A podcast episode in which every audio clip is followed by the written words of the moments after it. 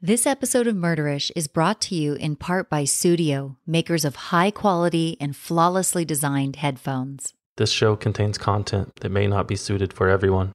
Sensitive topics are discussed, and this may be a trigger for some people. Listener discretion is strongly advised. Hi, I'm not here right now. Just leave a message and I'll get back to you as soon as I can. Bye. I'm starting to get out here, but my grandma died, and I need somebody to get my mom for me. I'm all alone. Somebody get hold my grandma. Now, please, would you get hold of me as soon as you can? Bye.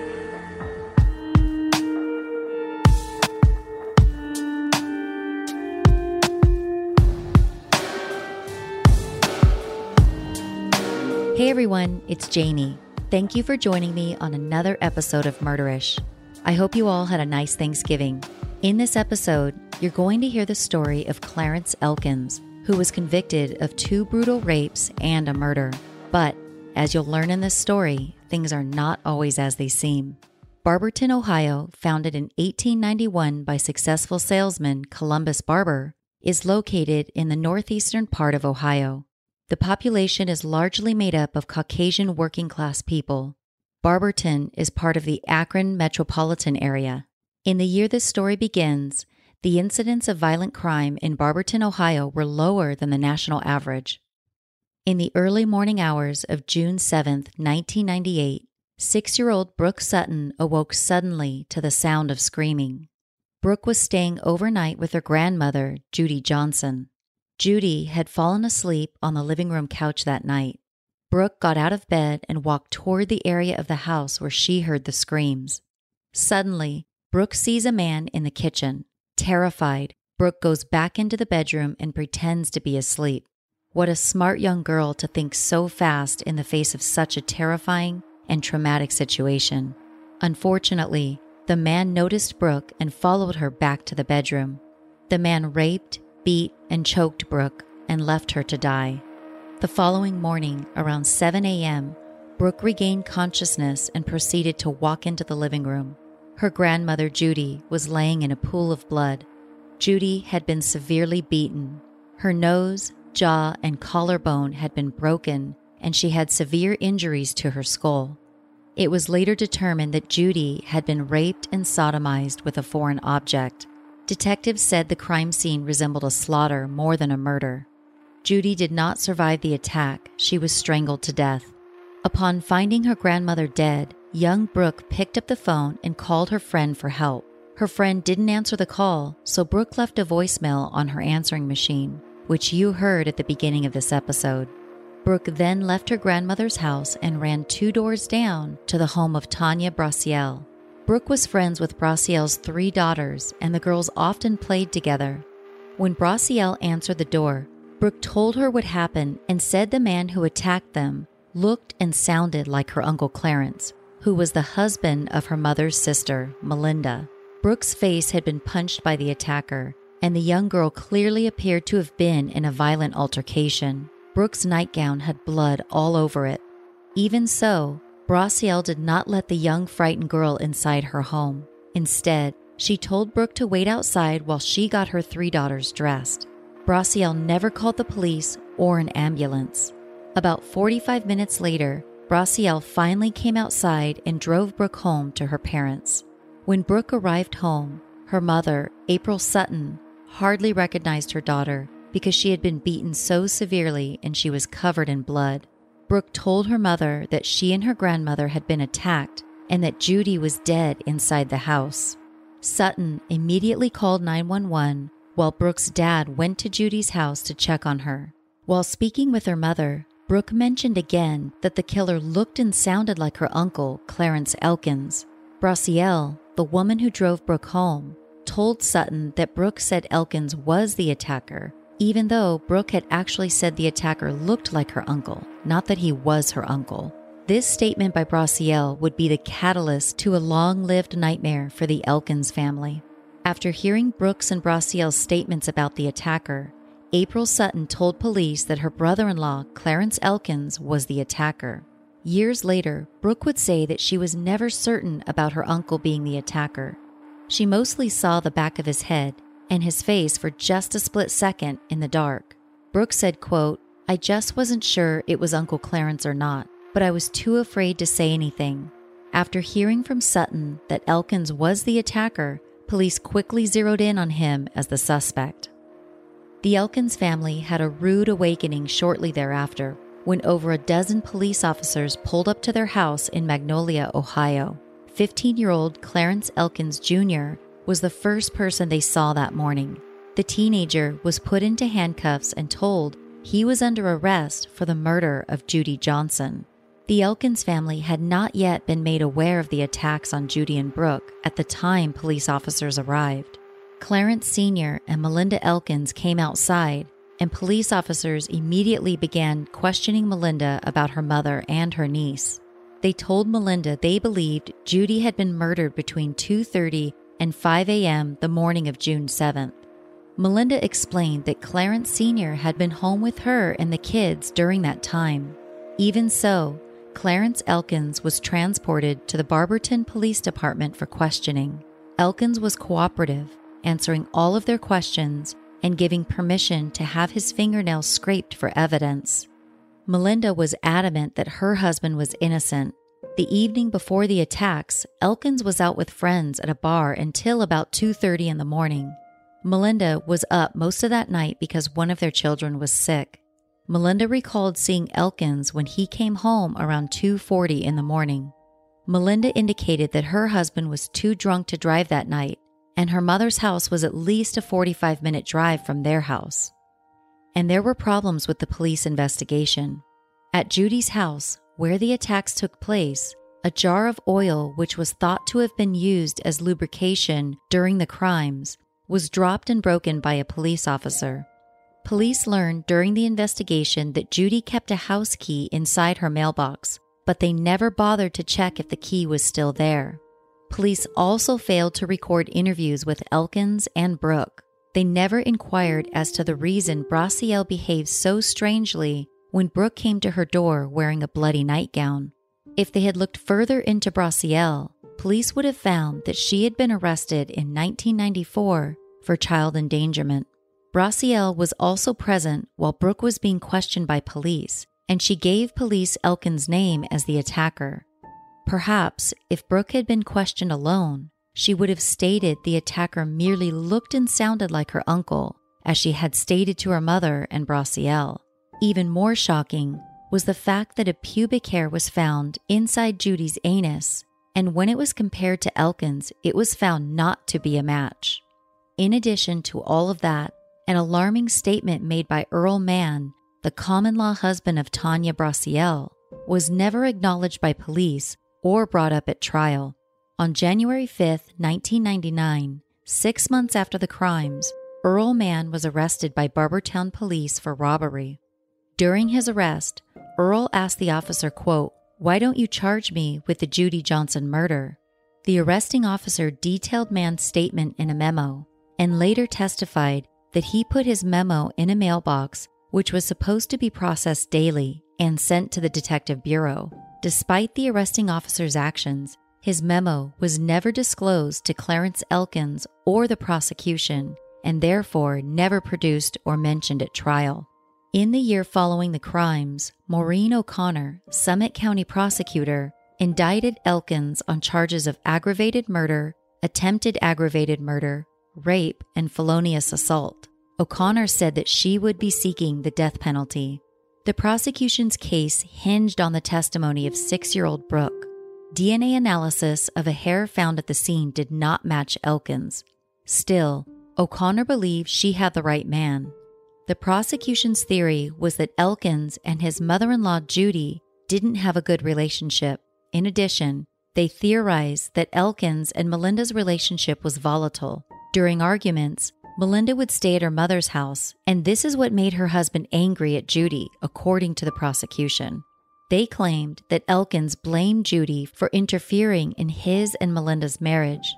This, according to the prosecution, was Elkins' motive for killing his mother-in-law. Witnesses testified during trial that Judy claimed to be afraid of her son-in-law, and that Judy had argued with him over money and the marital problems between him and Melinda. These witnesses also testified that Judy received threatening phone calls in the weeks leading up to her murder. One of the witnesses, Patricia Abbott, said that she was at Judy's house during one of these calls, and Judy told her that Elkins threatened her during the call. Patricia Abbott also testified that Judy told her Elkins had previously held a gun to her face and that she would not break up his marriage with Melinda. Elkins' wife, Melinda, stuck to her original statement and testified that her husband was at home with her during the time police said the attacks occurred. Elkins' alibi was also corroborated by quite a few other people. Eight people who were at the same bar as Elkins that night testified that they saw him at the bar the night of the attacks. A neighbor of Elkins testified that she saw him come home at two forty a.m. the morning of the attacks. This fell in line with Melinda's testimony about her husband's whereabouts the night Judy and Brooke were attacked. A family friend testified that after Brooke returned home from the hospital, she said her attacker sounded like her uncle, but she wasn't sure. During Brooke's testimony at trial, she was asked to point out her attacker in court. The young girl pointed at the defendant, her uncle Clarence. Brooke would later say about her testimony, quote, "I remember when they asked me to point him out, and I just remember all of these people staring at me." Tanya Braciel testified at trial that Brooke told her the man who attacked her and her grandmother was her uncle Clarence, which is what she told police the day of the attacks. But according to Brooke's previous statements, Brooke never was totally certain it was him. She thought it looked and sounded like him, but Braciel told Brooke's mother and the police the young girl said it was him. And in turn, Brooke's mother also told police it was Elkins. Going off of April Sutton and Tanya Braciel's statements, Clarence Elkins was arrested shortly after police spoke with the two women. On June tenth, nineteen ninety-nine, almost a year after the horrific crimes, the jury had reached a verdict after thirteen hours of deliberation. Melinda Elkins later recalled the day the jury reached its verdict, saying, quote, "I watched the jury look at Clarence and I knew it wasn't good. A lot of men gave him a look like, 'You're disgusting, just hateful.'" A couple of the women jurors were crying. Clarence Elkins was found guilty of murder, attempted aggravated murder, felonious assault, and two counts of rape by force or threat of force. Elkins was found not guilty of aggravated murder. Elkins would not be sentenced to death for these crimes. Instead, he was sentenced to fifteen years to life for murder, ten years for attempted aggravated murder, ten years for one count of rape, and life in prison for each of the other two counts of rape by force. All sentences were ordered to be served consecutively. Despite numerous people corroborating Elkins' alibi and the lack of physical evidence tying him to the crimes, Clarence Elkins would never be a free man again. The charges and trial took a huge emotional toll on Elkins' wife and children, but there were financial consequences too. Elkins' legal bills were overwhelming, and to make matters worse, Melinda lost her job during this time. Eventually, Melinda lost her family home as well. Melinda lost her mother, her husband, her family home, and even worse, Melinda lost the support of her family because they were siding with her sister, Brooke's mother. They believed Elkins attacked Brooke and therefore wanted nothing to do with Melinda because she believed her husband was innocent. Melinda had lost everything that mattered to her, with the exception of her children, and her drive to continue fighting for true justice.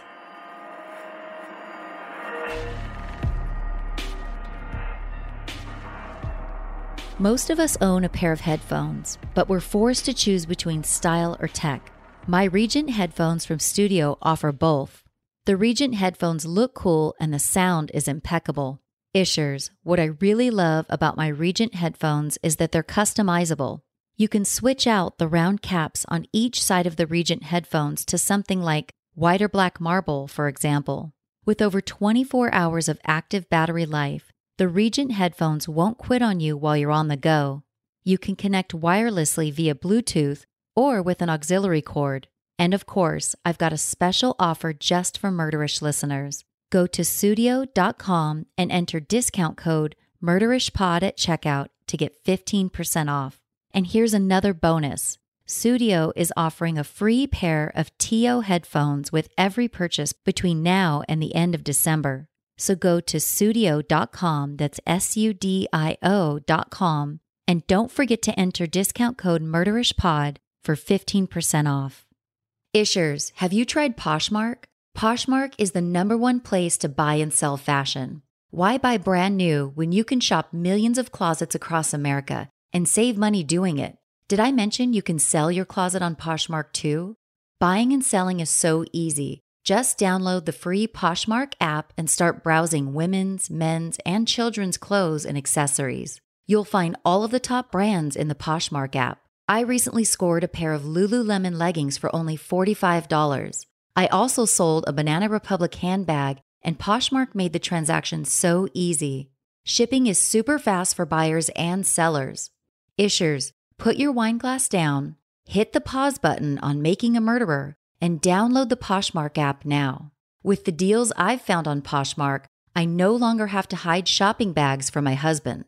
Talk about a game changer. And of course, I have a special deal just for you guys. When you sign up for Poshmark, enter the invite code MURDERISH for five dollars off your first purchase. Start buying and selling like a boss with Poshmark. And don't forget to use the invite code MURDERISH during sign up. Is there something bothering you and getting in the way of your happiness? If so, you're not alone. I've got a convenient and affordable solution for you. BetterHelp Online Counseling offers licensed counselors who are specialized to help you deal with issues such as depression, anxiety, relationships, anger, grief, self-esteem, L G B T Q plus matters, and more. It can be intimidating and inconvenient to see a counselor in person, and that's where BetterHelp comes in. You can connect with your licensed counselor in a safe and private environment, and everything you share is confidential. Connect with your counselor via secure video or phone sessions. You can even text your therapist. If you're not happy with your counselor, you can choose a new one at any time at no charge. Ishers, I've got a special offer just for you. Get ten percent off your first month of BetterHelp with discount code MURDERISH. Head over to betterhelp.com slash murderish and fill out the questionnaire so BetterHelp can match you with the right counselor. BetterHelp is an affordable option to get you the counseling you need on your own time, at your own pace, and in your own environment. Financial aid is available to those who qualify, and don't forget to use discount code MURDERISH at betterhelp.com slash murderish.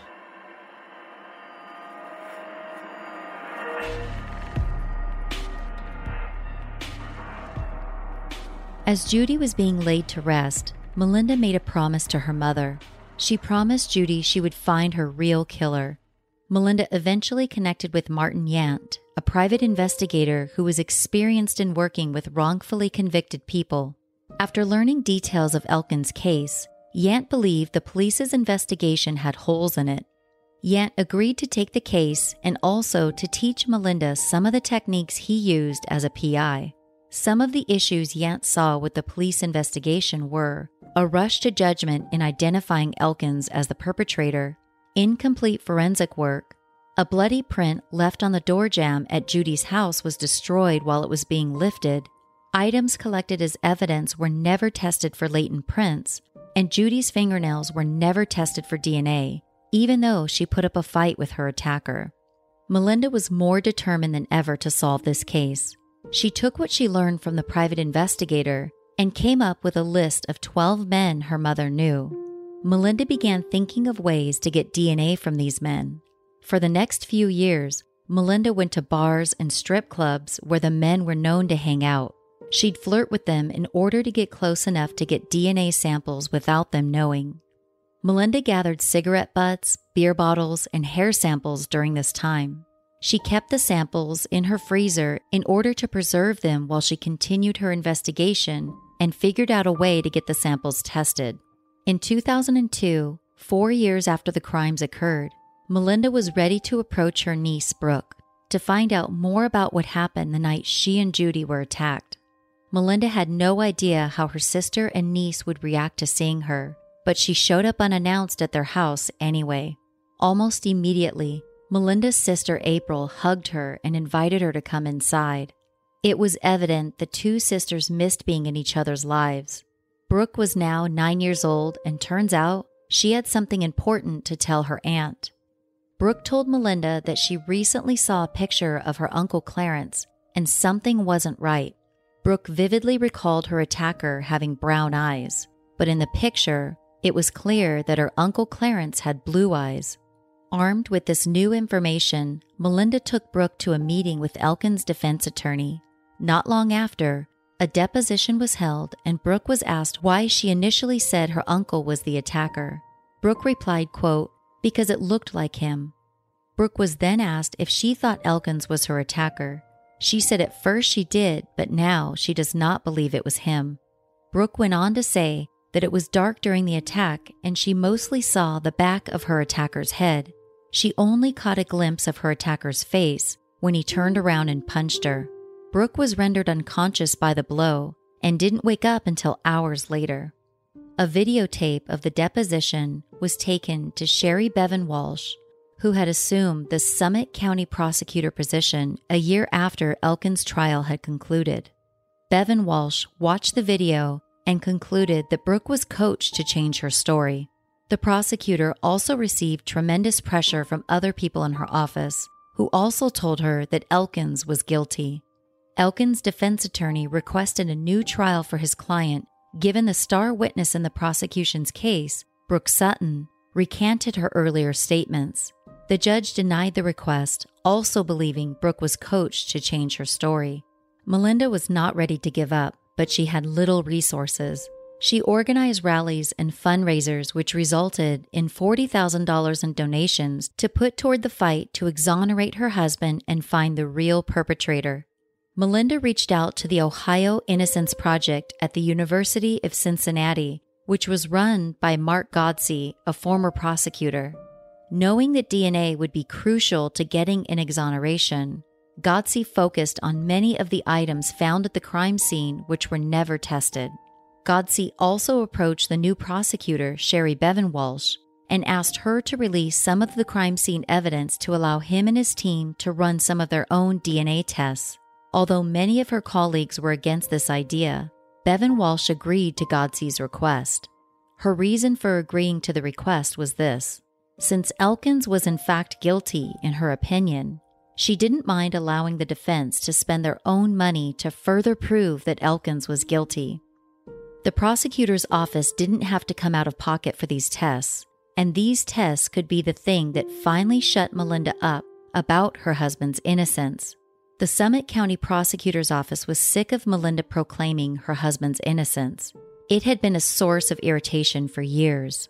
It was now two thousand five, and D N A testing had made strides since the crimes occurred seven years prior. The defense got right to work testing the evidence the prosecutor's office handed over, and male D N A was found on Judy's body, and that D N A did not match Clarence Elkins. Furthermore, male D N A was found on Brooke's underwear and nightgown, and it also did not match Elkins. The D N A belonged to an unidentified male. There was a problem, though. The D N A found on Judy and on Brooke's nightgown and underwear was from skin cells and not bodily fluid. While D N A from bodily fluid is very specific in matching it to a specific person, skin cell D N A is easily transferable from person to person and could have been on someone or something for a long period of time. In other words, the D N A test results were helpful to the defense, but the prosecution could potentially poke holes in this new evidence, given that it was skin cell D N A and not bodily fluid. In July of two thousand five, Elkins' request for a new trial was denied for a second time. The court ruled that because the jury convicted Elkins based on Brooke's testimony, they would have reached the same conclusion even if they had known the skin cell D N A was not a match to Elkins. Melinda went back to the drawing board, so to speak, and began reading through all of the information she had collected over the years. Melinda came across an article about Tanya Braciel, her mother's neighbor and the woman Brooke ran to after she awoke that morning. The article said that Brassiel was making breakfast at the time Brooke came to her door covered in blood and telling her that her grandmother was dead. The article also said that Brassiel made Brooke wait outside on her porch for forty-five minutes before driving the young girl home to her parents. None of what she was reading in the article made sense, and to Melinda, Brassiel's action struck her as being highly suspicious. The article went on to say that Brassiel's common-law husband, Earl Mann, had previously been charged in two thousand two with raping the couple's three young daughters. All three of his daughters were under the age of ten. Mann was facing up to one hundred five years in prison for those crimes, but he reached a shockingly lenient plea deal, which was heavily criticized. As part of his plea deal, Mann was allowed to serve time for the rape of his three young daughters concurrently with a previous assault and robbery conviction, which made him eligible for release in two thousand nine, only seven years after his conviction for the unthinkable crimes against his daughters. Tanya Brassiel was named as co-defendant in the rape charges and was convicted of child endangerment for a second time for failing to protect her daughters from Mann. Furthering the pattern of leniency, Brassiel was merely put on probation as punishment for the second child endangerment conviction. Melinda had never heard of Earl Mann before and didn't know Brassiel had a common-law husband. As she continued reading the article about Earl Mann, she learned that Mann had an extensive criminal history and that he was a convicted sexual predator. Mann had been released from prison just days before the attacks on Judy and Brooke. Upon being released from prison, Mann was sent to live in a halfway house. He left the halfway house on June fourth, nineteen ninety-nine. Mann was living with Brassiel during the time of the attacks on Judy and Brooke, and their home was only two doors down from Judy's house. This was an aha moment for Melinda. She could not believe that Mann had never been questioned in connection with the attacks on Judy and Brooke, given his criminal record, combined with Brassiel's strange behavior with Brooke that day and the proximity of where Mann was living in relation to Judy's house. Melinda continued with vigor, digging into Mann's history. This is when she discovered his previous arrest in nineteen ninety-nine and the suspicious statement he made to the arresting officer asking, quote, "Are you arresting me for Judith Johnson's murder?" Mann was drunk at the time he made this statement, and some would argue that alcohol has the effect of a truth serum. Regardless of how Mann's statement could be interpreted, it was highly suspicious, and still, he was never looked into as a possible suspect for Judy's murder. Melinda had to be highly upset about this fact, but she didn't have time to waste on wallowing in feelings of resentment and anger. Her husband was innocent, and she was more determined than ever to prove this and get a brutal rapist and murderer off the streets. Knowing that Mann was in prison on rape and robbery charges, Melinda began writing letters to him under a false name and asking if he wanted a pen pal. She included return envelopes with every letter in hopes that Mann would lick the envelope and provide D N A she could have tested. Melinda sent Mann a total of eighteen letters, all of which went unanswered. Melinda would find out later that Mann had been transferred to Mansfield Correctional Center prior to her sending letters, which is the reason she never received a response to any of them. In a crazy twist of fate, Mansfield Correctional Center, Mann's new home, was the same prison at which her husband, Clarence Elkins, was being housed. In addition, Mann and Elkins were being housed on the same cell block. This presented a unique opportunity for Melinda to recruit her husband's help to get D N A from Mann. During their next visit, Melinda and her husband began plotting on ways to get D N A from Mann. Elkins began keeping a close eye on Mann, and one day, an opportunity presented itself. Elkins saw Mann putting out a cigarette. After Mann walked away, Elkins enlisted the help of another inmate to keep an eye on the cigarette butt while he left to get some toilet paper in order to pick it up without leaving his D N A on it. Elkins carefully picked up the cigarette butt and put it inside his Bible for safekeeping. Turns out the timing of this event was perfect because Mann was transferred to another prison shortly after Elkins got the cigarette butt. Eventually, Elkins was able to get a Ziploc baggie to put the cigarette butt in to further avoid contaminating it with his or anyone else's D N A. Elkins then wrote a letter to his attorney and put the cigarette butt inside. Elkins' attorney wasted no time taking the cigarette butt to a lab for testing. The results revealed that Earl Mann's D N A was a match to one of the items found at the crime scene. And this time, the D N A derived from Mann's bodily fluid made the match to Mann significantly more solid than the D N A match from skin cells. This D N A match got the prosecutor's attention, but she wasn't totally convinced. The prosecutor began reading through Earl Mann's criminal records, and it was at this time that she began believing he could be the real killer. After all, there were many similarities between Mann's prior rapes and the rape of Judy and Brooke. Mann was a neighbor of Judy's and was let out of prison just days prior to the attacks on Judy and Brooke. On the contrary, Clarence Elkins had no previous criminal record. He lived about an hour away from Judy, and witnesses testified that they were with him at a bar that night. The prosecutor's mind was changing, but she needed more.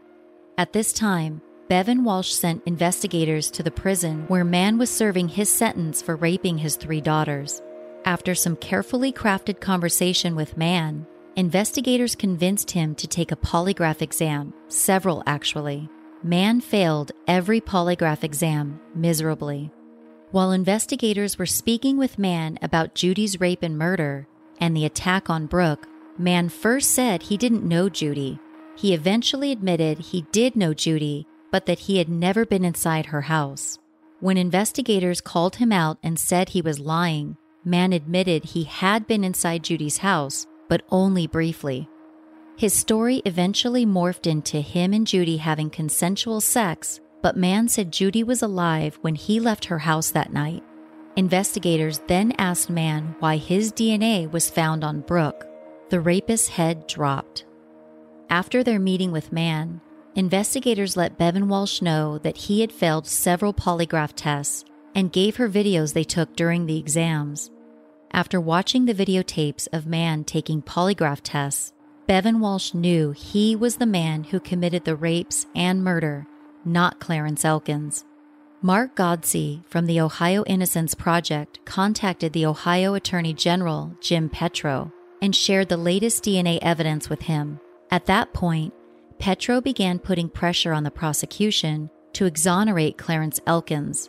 In late two thousand five, more than seven years after the crimes, Mark Godsey became aware of a new D N A test which was not available during Elkins' trial. This test could potentially produce more conclusive results. Godsey had a lab test a vaginal swab from Judy, as well as a pubic hair found on Brooke's nightgown and underwear. All three were a match to Earl Mann. Feeling extremely confident they had identified the real rapist and murderer, Godsey, Melinda, and the defense attorneys planned a press conference to call for Elkins' release from prison. Just minutes prior to starting the press conference, Melinda received word that prosecutors were going to drop all charges against her husband. Elkins spent seven and a half long years in prison, and finally, he was going to be a free man, just in time for Christmas. On December fifteenth, two thousand five, forty-two-year-old Clarence Elkins was released from prison. He was thirty-five years old when he began his sentence. Elkins would say later that he held no anger or resentment against his niece, Brooke. He said, quote, "I knew she was making a mistake from the get-go. I never held it against her at all." Brooke carried a lot of guilt and pain for her role in sending her uncle to prison, but she was a very young girl, and her statements about Elkins were miscommunicated to police. Not only did Brasiel misrepresent Brooke's statements to police, she ignored the fact that her common-law husband came home with numerous scratches on his back the morning Judy and Brooke were attacked. When she questioned her husband about the scratches, he replied that he had been, quote, "a wild woman." Brasiel also closed the door on a traumatized and injured Brooke when she came to her house covered in blood and asking for help. Brasiel later said that she left Brooke at her doorstep because Mann was angry and he told her not to let the girl inside or call the police. It's possible things would have been drastically different if Braciel hadn't pushed so hard, telling police and the jury that Brooke said her uncle was the attacker. This likely caused police to zero in prematurely on Elkins as the primary suspect. Brooke was young, vulnerable, and under a lot of pressure. I don't think most children that age would have been able to stop what was happening. At the time she announced all charges against Elkins were being dropped, the prosecutor announced for the first time publicly they had a new suspect, Earl Mann. This statement by the prosecutor was what Melinda had been fighting to hear for such a long time. Although it seemed pretty clear that Mann was the man they should have pinpointed for these crimes when they happened, the prosecutor wanted to be absolutely sure she had a rock-solid case before pursuing charges against him. Bevan Walsh assigned five investigators to the Earl Mann case. At the same time, Bevan Walsh began working toward getting Mann's prior rape charges admissible in court as part of her case against him, as this would demonstrate a pattern of violent behavior with Mann. As sort of the icing on the cake, Bevan Walsh wanted to get Tanya Braciel to testify against her common-law husband. After all, Braciel observed scratches all over Mann's back when he arrived home that morning. She knew he was a sexual predator who raped their own daughters.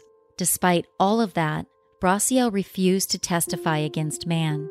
Some could argue that Braciel was just another victim of Earl Mann, and that she was manipulated and abused by him. Others could argue that Braciel had a duty to protect her three daughters and also Brooke Sutton. Regardless of where someone might stand on the issue of Braciel, she played a critical role in the wrongful conviction of Clarence Elkins, not only with her initial statements to police, but also her sworn testimony during Elkins' trial. Without Braciel's testimony against Mann, Bevan Walsh would have to rely on D N A evidence to make her case against Earl Mann. In September of two thousand six, eight years after the crimes, all of the evidence was submitted to a lab for testing. Eight long months later, the results were in. Bodily fluid left on Brooke's underwear matched Earl Mann. The odds of D N A not being from Mann were one in ninety-six million nine hundred ninety thousand. Bevan Walsh had what she needed to bring charges against Mann. On June twenty-ninth, two thousand seven, Earl Mann was indicted for the rapes of Judy and Brooke and Judy's murder. Clarence and Melinda Elkins attended Mann's arraignment a month after he was indicted for the crimes. In a surprise that nobody saw coming, Mann pleaded not guilty, announced he was firing his attorneys, and would be representing himself during trial. He said, quote, "I pretty much feel I got myself into this mess by talking to investigators in the case, and what the state alleges a partial confession is in fact false. They know it, and I feel I should get myself out of it. If not, I'm the one who will have to suffer the consequences." The most significant issue this posed was the fact that in acting as his own attorney, Mann would be allowed to cross-examine witnesses. Brooke, the young girl he severely beat and raped, would be one of those witnesses. Brooke's family was obviously horrified at the thought of Mann going anywhere near Brooke, let alone question her. Brooke would not have to suffer through being questioned by Mann, though. He ultimately decided not to represent himself and requested an attorney. Mann's new attorney, Brian Pierce, said his client wanted to take responsibility for his actions in order to spare the family from going through another trial. Pierce requested a sentence of twenty-five years to life for his client if he pleaded guilty. Mann was thirty-five years old at the time, which meant he could be a free man at the age of sixty. This was an absolute non-starter for Bevan Walsh, who wanted the brutal rapist and murderer in prison for the rest of his life. Although she saw great value in sparing the victim's family another trial, Bevan Walsh knew that Mann was a very dangerous person. After consulting with Clarence and Melinda Elkins, Bevan Walsh offered Mann a plea deal carrying a sentence of fifty-five years in prison, where he would not be eligible for parole until the age of ninety. The plea deal was accepted, and on August eighteenth, two thousand eight, a decade after the rapes and murder, Earl Mann pleaded guilty to the charges. During his sentencing hearing, the judge said to Mann, quote, There seems to be a depth of depravity in you that is beyond understanding. You are not fit to be in society with the rest of us, and you will not be." After attending Earlman's sentencing hearing, Melinda visited her mother's grave, placed a bouquet of flowers there, and released balloons in her honor. Melinda had finally fulfilled the promise she had made to her mother on the day she was laid to rest. Melinda found the man who murdered Judy, and now he was going to pay. Earlman had shattered the lives of so many people as a result of his brutal crimes. Clarence Elkins spent years in prison and lost time with his family, which he can never get back. Subsequent to his release from prison, Elkins brought lawsuits against the state of Ohio and the Barberton Police Department in connection with his wrongful conviction. The suit against the state of Ohio was eventually settled for just under two million dollars. Elkins' suit against the Barberton Police Department hinged on the fact that Earlman's statement to a police officer, which tied him to Judy's murder, was never disclosed. The court ruled that the memo written by the arresting officer documenting Mann's statement had obvious exculpatory value, and that Elkins' constitutional right to favorable evidence to be disclosed had been violated. The Due Process Clause in the fourteenth Amendment requires the state to disclose to criminal defendants any favorable evidence that is material either to guilt or to punishment. The courts also concluded that had Mann's statement to the officer been disclosed, the defense would have most likely noticed that Mann lived two doors away from Judy Johnson. That, combined with the strange behavior of Tanya Brasiel, Mann's D N A would have most certainly been tested to see if he was a possible suspect. At the very least, it would have provided reasonable doubt for Clarence Elkins to have avoided conviction. The Barberton Police Department ultimately settled with Clarence Elkins for a sum of five point two million dollars. In total, Elkins received over seven million dollars for what he went through. This equated to almost one million dollars for every year Elkins suffered through being charged, convicted, and served prison time. Despite Clarence and Melinda Elkins' great triumph, the entire experience had taken a toll on their relationship, and sadly, the couple, who together brought down a brutal rapist and murderer, divorced in two thousand seven. Melinda would later say of their divorce that she put all of her energy into fighting for her husband's freedom, and it ended up costing them their marriage. Melinda said, quote, "During the seven and a half years that I fought for this case, I pushed emotions back so far that the feeling of being his wife was gone." Melinda had met someone while her husband was in prison, a man named Patrick Dawson. Melinda told Elkins about the new man on Christmas Day, ten days after he had been released from prison. On that same day, Melinda asked Elkins to move out of their family home. Today, Clarence Elkins is an advocate for those who have been wrongfully convicted. He helped get Senate Bill seventy-seven passed in Ohio. The bill, known as the Innocence Project Bill, has provisions that require law enforcement to follow best practices for eyewitness identification. The bill encourages videotaping of interrogations and requires D N A preservation in all homicide and sexual assault cases. Elkins remarried in two thousand ten. He and his current wife, Molly, met while she was working as a legal secretary in the office of the Ohio Attorney General. In two thousand eleven, Clarence and Molly established the Clarence Elkins Scholarship at the University of Cincinnati College of Law. The scholarship provides five thousand dollars annually to the Ohio Innocence Project and provides a scholarship to two students in the Ohio Innocence Project each year. Melinda and Patrick Dawson got married, and she now goes by the name Melinda Elkins Dawson.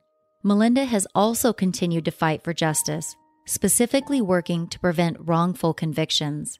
She was instrumental in getting Ohio to pass Senate Bill two sixty-two, also known as the Post-Conviction D N A Law. The bill contains provisions for post-conviction D N A testing and using outcome-determinative guidelines. Melinda is also a chair on the board of directors for Ohioans to Stop Executions. She works as a public speaker and victim advocate to raise awareness for wrongful convictions. Hollywood came knocking in June of two thousand twelve movie producer and screenwriter David Massar announced that he had options to tell the life story of Melinda Elkins Dawson in a movie. This story was also featured in a two thousand thirteen T V series called I Solved a Murder. So much tragedy came as a result of Earl Mann's horrific crimes. But if there is a silver lining in all of this, it is that it prompted two people to begin fighting for justice, and they have never stopped. Clarence Elkins and Melinda Dawson Elkins continue fighting for justice today, and their efforts have resulted in two important bills being passed. These bills have had, and will continue to have, a positive effect on avoiding wrongful convictions and getting justice for victims of sexual assault and homicide.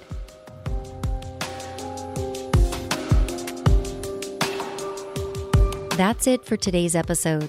Be sure to head over to the Murderish Facebook discussion group or Twitter to discuss this case. You can find me on Facebook by searching Murderish Discussion Group and on Twitter at Murderish Pod. I'm also on Instagram at Murderish Podcast. If you're enjoying Murderish, do me the biggest favor and hit the subscribe button in your favorite podcast app and tell a friend about Murderish. I'd also appreciate it if you leave the show a positive rating and review in iTunes. You can also support the show by supporting show sponsors. Sponsors of this episode are Studio, Poshmark, and BetterHelp. If you'd like to take your support for the show a step further, head over to patreon.com slash murderish to see some cool perks that are available in exchange for your monthly support. If you become a show patron, you'll have immediate access to Patreon-exclusive bonus content, as well as other Patreon perks including Murderish t-shirts, stickers, magnets, a shout-out on the podcast, discount codes at the Murderish merch store, and other cool stuff. If you'd like to sport a Murderish t-shirt or sip coffee from a Murderish mug, head over to the About section in the Murderish Facebook group, where you'll find links to two online merch stores. Links to both Murderish merch stores can also be found in episode show notes. Email any comments or questions you have to murderishjamie at gmail dot com. That's murderish, J A M I, at gmail dot com. This show is mixed and mastered by John Buchanis of Audio Editing Solutions. Music featured in this episode was composed by Nico of We Talk of Dreams. Listener disclaimer at the beginning of the show provided by the host of Swindled Podcast. A big thank you goes out to friend of the show, Steve Field, for his help researching and writing this episode. I hope you'll stick around for another minute to hear a promo from a new show that I'm co-hosting with my friend Morph. The show is called Crime Sphere. Crime Sphere is a one-stop source for true crime news, views, and interviews. I hope you'll check it out. As always, Ishers, thank you for joining me on another episode of Murderish. And remember, listening to this show doesn't make you a murderer. It just means you're murder-ish.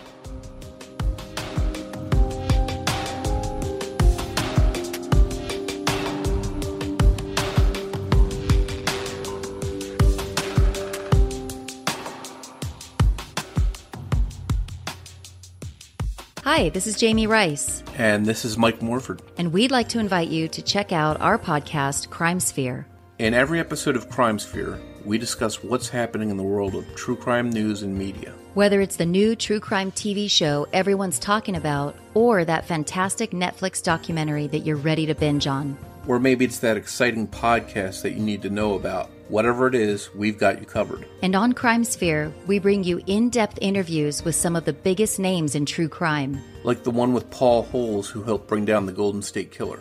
And, uh, you know, it was very satisfying to be within Sac Sheriff's office and seeing uh, D'Angelo being brought in in handcuffs and being tucked away in that interview room. Or the one with attorney David Rudolph, who represented Michael Peterson in The Staircase. And on there, uh, I give a, a sort of my inside view on each of the episodes of The Staircase, and the final one is uh, my view on, on the uh, owl theory.